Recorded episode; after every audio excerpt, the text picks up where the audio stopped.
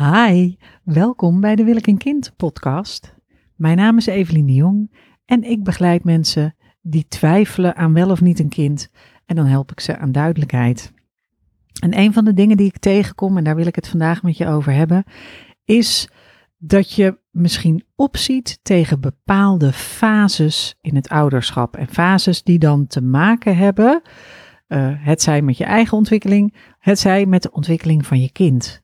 Dus dat je denkt, oké, een baby zie ik helemaal niet zitten, heel kwetsbaar, heel eng. Uh, je moet steeds controleren of dat hij nog wel ademt. Je kan er niet mee communiceren, ze kunnen niet vertellen wat er is. Dat moet je dan maar raden. Er zijn ook allemaal boeken over geschreven, babyfluisteraar en wat je kindje probeert te zeggen. En uh, fysiek communiceren met een baby. Um, maar het kan zijn dat je daardoor voor jezelf ook meteen denkt, dus dan is het helemaal niks voor mij. Terwijl het is logisch dat sommige dingen je meer liggen dan andere dingen. En om meteen maar uh, zelf met de billen bloot te gaan, ik ben heel slecht in het inschatten wat kinderen nou wel en niet precies kunnen. En ik overschat en onderschat ze tegelijkertijd. Ik geef ook hele verkeerde cadeautjes. Ik weet nog dat ik iemand die een babytje had gekregen, een puzzel had gegeven met van die uh, uh, dingetjes eruit, zodat je kind met de fijne motoriek zo'n puzzelstukje erin en eruit kan doen. En dat die vrouw keek naar dat puzzeltje en die zei: Oh, dat is leuk hè, ik zal het wegwergen, want dan kan ze daar over een jaar of drie mee aan de slag. Nou, um, omdat ik dus niet door, ik dacht: Oh ja, dit is de kinderpuzzel. En ik had niet door. Dat heb ik sowieso pas geleerd toen uiteindelijk mijn kind naar de crash ging. Was dat je hebt een baby, je hebt een dreumes, je hebt een peuter en een kleuter. En dit is van 0 tot 4. Dus baby, dreumes, peuter, kleuter. En dan op 4, dan gaat je kind naar de basisschool. Uh, en dan heb je uh, uh, onderbouw basisschool. Dat is van 4 tot en met 10.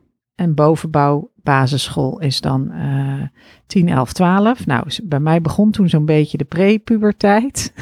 om alles maar in een vakje te duwen. En daarna krijg je middelbare schooltijd. En uh, dat is ook een beetje de puberteit. En daarna worden de twintigers. En tegenwoordig hè, is er een dikke kans, gezien de huidige huizenmarkt. Maar ja, als je nu een kind krijgt, is misschien over twintig jaar de huizenmarkt alweer helemaal anders. Wellicht zijn er meer klimaatvluchtelingen die uh, in ons land hun, uh, hun intrek nemen. Maar misschien is ook de bevolkingsgroei, we krimpen op zich, want we krijgen 1,6 kind. Dus misschien, uh, en, en over twintig jaar is de huidige generatie boomers, die er nog, hè, hanging in there, die is nu ongeveer, uh, nou, halverwege 70, 80. Over twintig jaar zijn zij zo'n beetje 100. Dus komen er dan huizen vrij. Ik weet niet of dat je dit gunstig of niet gunstig moet zien. Dus ik weet niet, wat ik wilde zeggen is, ik weet niet of kinderen nog zo lang bij hun ouders blijven wonen, maar de tendens is dat kinderen gemiddeld 26 zijn voordat ze het huis uitgaan. En ik weet dat ik 16 was toen ik het huis uitging. Ging eerst een jaar naar Amerika en toen kwam ik terug en toen merkte ik daarna, omdat ik een jaar in Amerika was geweest, dat het heel moeilijk was om weer bij mijn ouders te wonen. En ik ging toen dat uh, lekkere uh, VWO versneld doen in Breda. Toen ben ik ook maar in Breda op kamers gegaan. Waardoor dat VWO versneld, twee jaar in één jaar, heb ik uiteindelijk drie jaar over gedaan. Maar wel op kamers dus. Um, die fases is interessant voor jezelf om naar te kijken. Ik gebruik die fases in mijn uh, kompas traject, dus het traject waarmee ik mensen begeleid naar duidelijkheid. Gebruik ik die fases een beetje um, om naar jezelf te kijken. Om te kijken welke fases in je eigen leven, welke hoogte- en dieptepunten zaten daarin. En um, lichamelijk maak je natuurlijk ook dingen mee. En ik uh, laat mensen ook naar de toekomst kijken. En heel vaak hebben mensen zoiets van, nou, ik, hè, baby's lijkt me heel verschrikkelijk. Of uh, ik had vandaag nog iemand die zei van drie tot zes dat ze zo'n eigen wil gaan ontwikkelen en dat ze je grenzen gaan aftasten. Nou zie ik echt niet zitten. En dat vind ik al heel specifiek. Hetzelfde als dat mensen zeggen: Ik heb een vriendin, laat ik dat eerst zeggen. Ik heb een vriendin en die wist: Ik wil uiteindelijk wel een kind in mijn gezin. Ik heb hier buiten op straat allemaal kleuters. Alle geluiden die je nu hoort, uh, dat zijn Amsterdamse straatgeluiden. Het is hier normaal heel rustig, maar het wordt morgen 30 graden en nu is iedereen alvast hitsig of zo. Lopen ze allemaal te joelen. Ehm, die vriendin wist dat ze uiteindelijk een kind wilde, een gezin met een kind. Maar ze wilde absoluut niet zwanger zijn, nog bevallen, nog het hele baby, dreumespeuter, kleuter gebeuren. Wat ik super schattig vind en vond. Ik wilde in de verleden tijd spreken, maar ik denk nee, nog steeds vind ik als ik die kinderen zie, lijkt me dat super schattig. Ehm, maar zij had niks met die fase en dat komt ook omdat ze gewoon houdt van dat je kunt communiceren met iemand. En ehm, ik zei helemaal aan het begin, ik onderschat kinderen en ik overschat ze. Dus ik overschat, ik zie niet, ik gebruik ook altijd moeilijke woorden.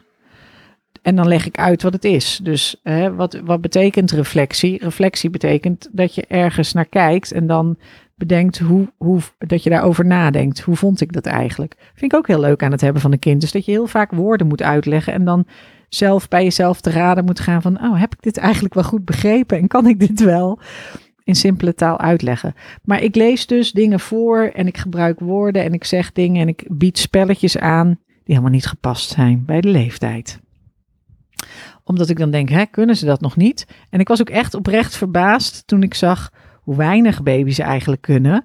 Dus in het begin kunnen ze echt helemaal niks.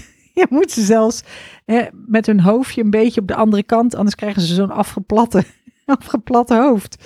Dus dan moet je helemaal, uh, nou ja, het, zijn hulpeloze uh, wezentjes die niet eens hun eigen hoofd overeind kunnen houden. Dan heb ik ook net de eerste afleveringen van de documentaire serie Baby gezien op Netflix. Blijkt hyper intelligent, wonder der natuur. En als je er naar kijkt, dit is wel interessant. Het zijn allemaal wetenschappers die met baby's aan de gang gaan. En ik had daarvoor al wel eens van Desmond Morris, een bioloog, ook wat dingen gezien. En van Midas Dekkers. Maar dit zijn veel uh, dit zijn wetenschappers die met neurologie, met robotica, met uh, um, nou, dat, dat soort dingen kijken naar hoe ontwikkelen de hersenen van baby's zich. En hoe um, uh, bijvoorbeeld, ze doen allemaal experimenten met wat normaal gedrag is. En als je dan abnormaal gedrag vertoont, vanaf welke leeftijd weet een baby, oh dit is normaal, dit is niet normaal. En hoe ze gezichten herkennen, het was wonderbaarlijk. Dus ik blijk ze ook nog eens te onderschatten, want ik denk zo'n baby kan niks, maar een baby die ligt, die ligt daar gewoon beren intelligent te zijn, allemaal patronen aan te maken, synapsen aan te maken. En ik kan me ook nog herinneren dat ik een keer in de woongroep aan tafel zat en ik had Vesper in een uh, wieg gelegd en um, uh, bij de keukentafel in een uh, kinderwagenwieg. En dan was ze eigenlijk rustig. Ze lag een beetje te drabbelen en een beetje zo met die armpjes te zwaaien. En boven haar hing zo'n touw met ballen eraan. Ook antiek. En uh, uh, ik zat de krant te lezen en ze was allemaal wel een beetje aan het keutelen. Maar ik dacht, ja, ik wil eigenlijk even de krant lezen. Dat dacht ik in alle oprechtheid. Dus ik had quality time met mijn kind kunnen hebben. Maar ik dacht, nou, zolang als het kind niet huilt, kan ik quality time met mezelf hebben. En dan kan ik misschien nog even wat koppen snellen in de krant. Want veel verder dan dat kom je niet. En me eventueel aan een sudoku wagen. En dat was het dan wel zo'n beetje met mijn wekenbrein. En toen ineens, vanuit het niets, hoorde ik zo pats en hoorde ik die balletjes uh, rinkelen. En dacht ik, nou, briljant. Ik heb er met, met rust gelaten, dus niet iets aangeboden, niet met haar gespeeld, geen quality time. Uit zichzelf had ze dus van een worm die helemaal niks kon, had ze tegen die ballen geslagen. En ik dacht zelf ook van, nou, wat ongelooflijk knap. Je hebt dus iets gezien en jezelf beseft, hé, hey, aan deze arm zit mijn eigen hand. Als ik daarmee zwaai en ik, en ik zwaai tegen die ballen aan, dan, dan uh, nou, krijg je dus een reactie. Um, en dat blijkt dus nog veel verder te gaan. Dus die wetenschappers stoppen op in die Netflix-documentaire die kinderen ook in een MRI-scan. En uh, ze doen er allerlei testen mee. En je kunt dus als baby allemaal verschillende gezichten uit elkaar houden. Bijvoorbeeld ook van apen. Waarvan wij nu zeggen, als wij kijken naar zo'n apenstam en al die aapjes rennen rond, dus allemaal dezelfde soort. Dan kunnen wij die heel moeilijk uit elkaar houden. Maar jonge, hele jonge baby's dus wel omdat je heel erg gericht bent op gezichten en op hoe gezichtsuitdrukkingen zijn en wat de verschillen zijn tussen mensen. En ehm, nou, interessant. Dus baby's kunnen en weten eigenlijk veel meer dan ik aanvankelijk dacht. En tegelijkertijd kunnen ze ook echt helemaal niks. En uh, ja, je kan wel moeilijke en dure woorden gebruiken, maar die snappen ze dus niet. En zo hebben wij ook nog, zelfs nu nog, zouden we eventueel in het Engels kunnen communiceren. En dan begrijpt mijn kind dus niet waar het over gaat. Maar langzaam maar zeker beginnen ze natuurlijk stiekem toch te begrijpen waar het over gaat. En dan moet je overstappen op Frans. Kom je er niet meer mee weg. Die fases, want daar ging het om. Die, ehm, het lijkt wel alsof je een kind krijgt dat mensen denken: oké, ik hoor wel eens, dan is mijn leven voorbij. Hè, het leven zoals ik het nu ken is voorbij. Dan zijn er slapeloze nachten. Ja, maar hoe lang? Hoe lang zijn die slapeloze nachten er? En hoeveel slaapt een baby eigenlijk? Weet je dat? In, in, een jonge baby, die slaapt geloof ik wel 14, 16 uur per dag. Dus uh, ja, niet altijd hè, op het moment dat jij zou willen dat die slaapt. Maar een baby slaapt best veel. En dus als het dan een baby, baby af is, dan wordt het een dreumes. En daarna wordt het een peuter. En dan wordt het een kleuter. En uh, ik had net mijn moeder aan de telefoon die zei: Heb je Oei, ik groei al gezien? Zo'n leuke film. Ik weet niet of ik dat vind, maar ik ga vast nog kijken. Ik heb wel het, het allerslechtste boek dat ik ooit gelezen heb, was Oei, ik groei. En ik had ook nog een hele slechte vertaling, want op een gegeven moment hadden ze bedacht van oké, er moeten ook mannen in dit opvoedboek. En toen hebben ze uh, sommige vrouwennamen vervangen door mannennamen. Dus in mijn versie waar, waren er sommige mannen die letterlijk borstvoeding gaven. En dat uh, bestond toen nog niet. Het bestaat volgens mij nog steeds niet. Alhoewel ik er wel ook weer zoiets heb gelezen. Dat mannen ook melkklieren kunnen aanmaken. Het lijkt mij vergezocht. Um, maar de fase, het kan zijn dat je daar niks mee hebt. En dan hoeft dat niet te betekenen dat je een goede of vader of moeder bent. Dan hoeft dat niet te betekenen dat je er helemaal niet aan hoeft te beginnen. Dat betekent dat je niks met die fase hebt. En dat betekent dat uh, dat is helemaal oké. Dus dan zul je het, het, minimale wat er nodig is moeten doen. En voor de rest uh, weten wanneer je hulp moet vragen. Dus je hoeft helemaal niet alle fases leuk te vinden. Van 1 tot en met 4, kijk, de eerste, het eerste half jaar ben je heel dicht en heel veel bij je baby. Nou, mijn kind ging met 9 maanden naar de crash. Ik heb tot 14 maanden nog borstvoeding gegeven. En dat was ook zoiets. Ik was er helemaal niet goed in. Deed verschrikkelijk veel zeer. Het was echt de hel. Uh, maar dat is iets waar ik echt in heb doorgezet, omdat ik dacht: nee, die flesjes uitwassen, dat vind ik nog erger. En dingen mee moeten nemen en uh, uh, dat allemaal regelen, dat, dat vraagt meer van me dan nu deze helse pijnen doorstaan. Ik wil geen mensen op de kast jagen, maar ik vond het vooral in het begin heel pijnlijk en daarna vond ik het geweldig. Maar dat is dus de eerste 14 maanden en daarna komt een volgende fase. Dan als je kind naar de crash gaat, heb je gewoon weer hele dagen vrij. En daarna, uh, nou, en je, in, in de winter ben je veel vaker ziek. Omdat die kinderen allemaal, jij loopt allemaal die spenen uit te koken. En die flesjes en alles uh, uh, hygiënisch te maken.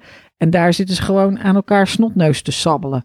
Dus, dus het heeft ook nul, nul zin. maar goed. Um, dat zijn die kleine kinderfasen en niet iedereen. Bij mij werkt de vertedering heel goed. Bij de kleine kinderen ben ik heel vertederd van hoe ze eruit zien. Ik ben niet vertederd over hoe ze klinken. Sterker nog, ik heb een probleem met hoe kleine kinderen klinken. En ik weet dat ik dat een paar keer ook bij mijn eigen dochter heb gedacht.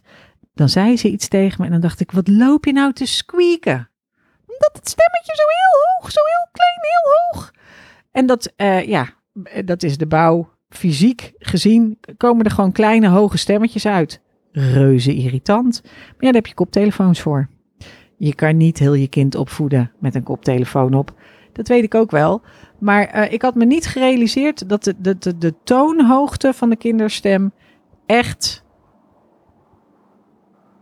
Um, ja, irritant is eigenlijk wel het beste woord. Irritant is. Ik weet ook dat ik eh, ergens eh, een paar jaar geleden dacht: oh, ik moet ook zijstromer, zij, zij instromer worden in het onderwijs. en ik dacht, dan ga ik Frans geven aan de eindexamenklasse bovenbouw middelbare school. Dat leek mij want voor Frans krijg je ook nog redelijk goed betaald. Kunnen ze moeilijk mensen voor vinden. En ik dacht, dan ga ik met die bovenbouwklasse, dat is een beetje interessant. Dan hoeven we alleen maar in het Frans te converseren, Franse films te kijken, van Franse muziek te genieten. Nou, lijkt me prima om daar les in te geven. En ik vertelde dat aan mijn vriendinnen. En die zeiden allemaal, zonder uitzondering, Evelien, als je al het onderwijs in gaat, dan ga gewoon bij de kleuters staan. Ga gewoon voor de kleuters staan, word je lekker veel geknuffeld, krijg je heel veel liefde, mag je lekker spelletjes doen, hoef je niet te veel verantwoordelijkheid te hebben. En dan hè, aan het eind van de dag trek je de deur dicht en dan is het oké. Ehm, ik weet niet of dat het zo makkelijk is. Als ik uh, alleen al, ik heb alleen maar verjaardagen gevierd in die kleutergroepen. En dan merk je dus dat heel veel kinderen met zo'n heel hoog stemmetje ja, is niet te doen. Ik ken geen mensen die dat wel aangenaam vinden. Die stemmetjes zijn gewoon niet zo aangenaam. Die gezichtjes zijn schattig. Maar uh, zo'n kind dat een beetje vervelend is en dan van die bouillonhandjes heeft. Weet je wel, van die handjes die helemaal zout ruiken. En dat je niet weet waar het vandaan komt. En daarmee allemaal in je gezicht gaan zitten pakken. Ook niet heel prettig. Dus, um, nou ja, zo heeft. En het kan zijn dat je dus echt weerstand hebt tegen een fase. En dat je, dat je um, of dat bijvoorbeeld de bevalling, dat dat je enorm het hele, of het hier, sterker nog ervoor, het hele idee van zwanger zijn, dat dat je al helemaal dwars zit. Dat kan. En dat betekent helemaal niet dat je daarom geen vader of moeder mag worden.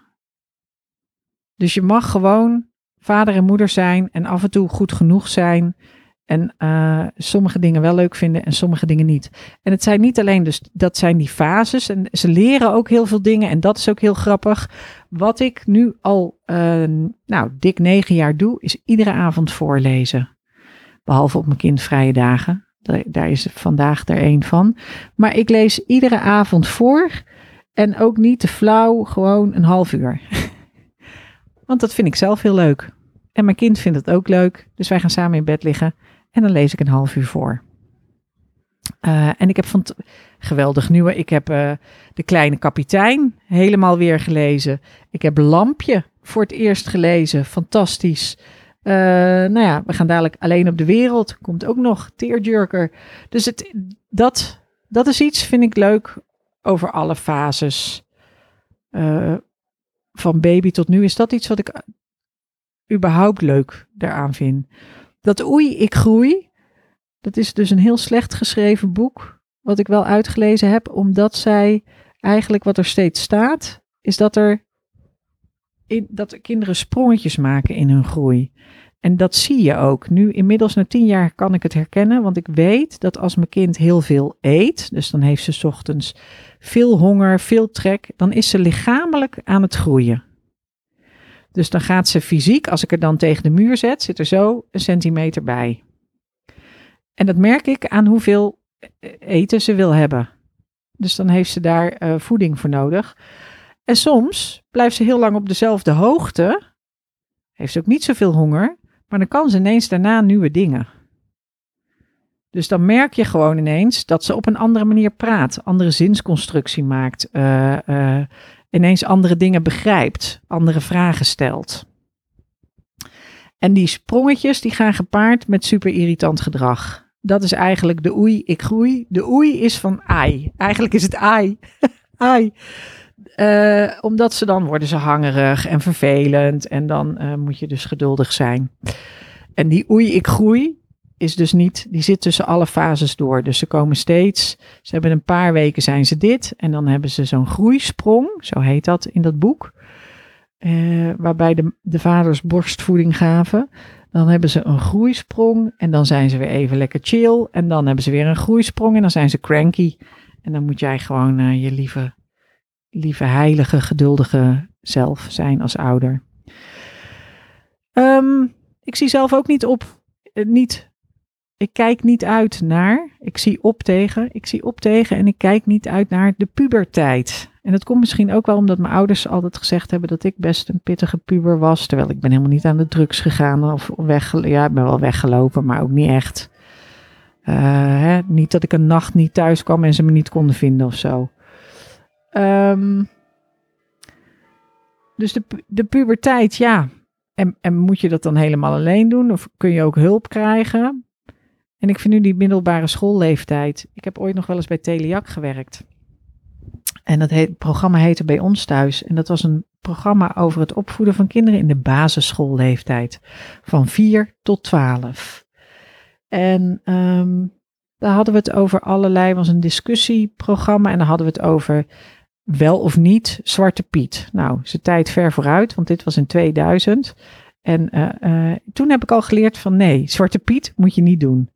Uh, dus gewoon de Piet en dan een roetveegpiet of een alle kleuren van de regenboogpiet.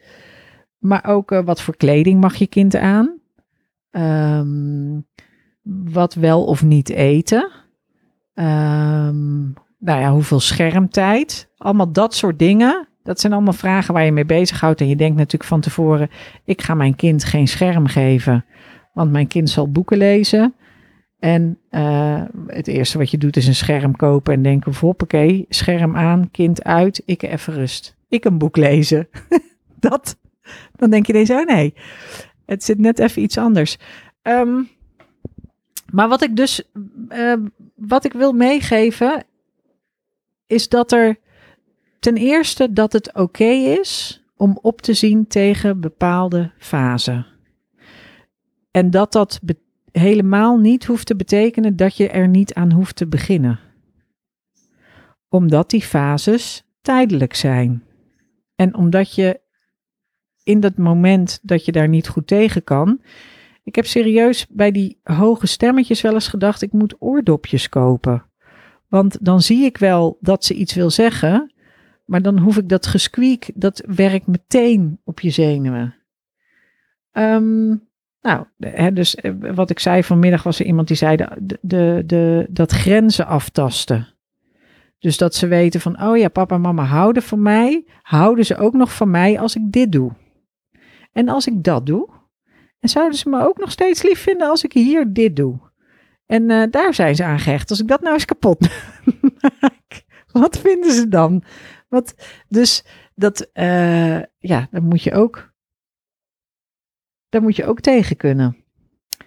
Um, en waarbij het eigenlijk belangrijk is dat je jezelf bewust bent van waar kijk ik naar uit, waar zie ik tegenop en welke hulp kan ik daarvoor inschakelen. En je hoeft dus niet je hoeft niet.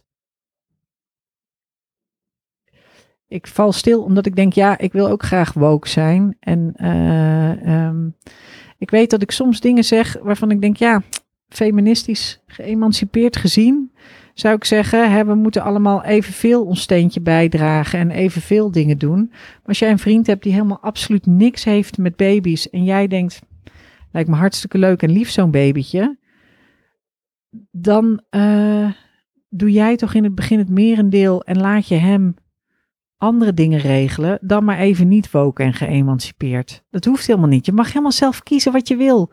Het is jouw fucking privéleven. Um, nou, wat kan ik nog meer zeggen over? Dus je hebt die grenzen aftasten. Ze leren, uh, ze leren dingen op school. En dan wordt dus ook weer belangrijk wat, hoe vond jij jouw school en hoe heb jij jouw, uh, jouw jeugd op school ervaren? En misschien heb jij wel een verschrikkelijke middelbare schooltijd gehad. En is dat van invloed op dat je dat absoluut niet zou willen herhalen? Of um, uh, ben je verhuisd en werd je daar heel verdrietig van? Of is je iets overkomen? waardoor je tegen die fase op ziet. En het belangrijkste is dus dat je dat gewoon kan zeggen. Van dit lijkt me vermoeiend, of dat lijkt me zwaar, of daar heb ik niet zoveel mee. Um, maar dat, gaat, dat, dat zijn fases. En dan is natuurlijk uh, bij de bovenbouw basisschool, nou dan gaat het erom dat ze naar de middelbare school kunnen. En op de middelbare school gaat het over welk soort vrienden ze krijgen. Het lijkt me heel erg moeilijk om te zien als je kinderen verkeerde vrienden maken of geen vrienden maken. Nou ja, eh, als voor mij vrienden maken of, of met vrienden samen zijn een kernwaarde is. En jouw kind moet daar helemaal niks van hebben. Ehm, of is daar niet toe in staat. Of eh, stel dat je kind, dat je zelf misschien wel uh, depressief bent geweest. Dat je bang bent, kan ik dat een kind wel aandoen om daar ook weer last van te hebben.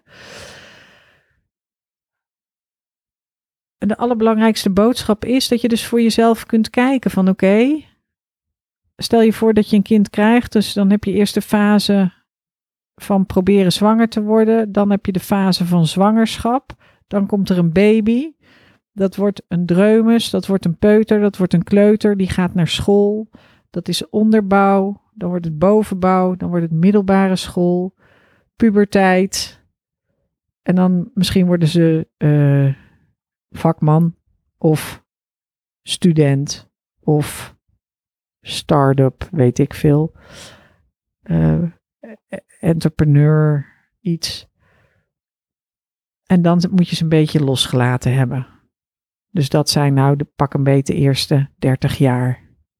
Waarvan je dan kunt inschatten dat de eerste 25 jaar die kinderen misschien bij jou in huis zitten. Tenzij je het deelt. Als je gaat latten, dan zitten ze deels bij jou in huis, maar niet altijd. En je hoeft dus niet al die fasen geweldig te vinden. En je hoeft ook niet overal goed in te zijn. Als jij goed bent in het praktische, als jij goed bent in het dingen regelen, als jij goed bent in het dingen maken en bouwen, dan hoef je niet allemaal te gaan zitten verzorgen en, en, en gekke spelletjes spelen. Als dat helemaal niet bij je hoort. Je hoeft niet te gaan zitten voorlezen als je een hekel hebt aan lezen. Dan hoef je dat helemaal niet te doen. En dat is dus anders dan gewoon zeggen, ehm, dat is iets om over na te denken. Als je nadenkt over deze vraag en en als je weet van, oh ja, maar dit lijkt me echt afgrijzelijk, dan denk ook eens aan die andere fases. Misschien vind je er nog wel meer afgrijzelijk. En misschien zitten er ook wel dingen bij die je leuk vindt. En, die, en het kan zijn dat je in een fase dingen heel leuk vindt en heel afgrijzelijk. Wat ik een beetje heb met die, uh, met die en die peuterkleuters. Die vind ik er zo schattig uitzien, maar het geluid moet uit. Zat er maar een uitknop op dat je het geluid niet kon horen. Je eigen ontwikkeling gaat mee dus. Hè? Dus als jij uh, eh, 40 bent, als je een kind krijgt, zo oud als ik. Misschien ben je wel, hè, dus of je bent 30 of je bent 40. Misschien ben je 50. Maar als je 40 bent als je een kind krijgt, dan ben je dus 60 als het kind 20 is. En dan ben je 70 als het kind 30 is. En zo is het wel interessant om te kijken de levensfase waar jij in zit en wat je daarvan weet, want het is heel moeilijk om over je eigen leven vooruit te kijken. En de, de fase waar je kind dan in zit. En om daar ook eens de verbanden te leggen. En te zien of dat het dan een beetje matcht of niet. Nou, dit was de podcast over fases en leeftijden. Ik hoop dat je daarmee uh, een nieuwe kijk hebt gekregen op het hele ouderschap. En voor jezelf de aankomende levensfases bekijken als je besluit tot een leven zonder kind is natuurlijk ook interessant. Want ook dan komen er verschillende levensfases aan. En uh, ook daar zijn er dingen waar je misschien bang voor bent en dingen waarvan je denkt, oh ja, dit lijkt me heel prettig. Dus dat is interessant ook om eens te onderzoeken. Heb je hier vragen over, dan drop me gewoon een mailtje. Evelien.willekenkind.nl Tot de volgende keer.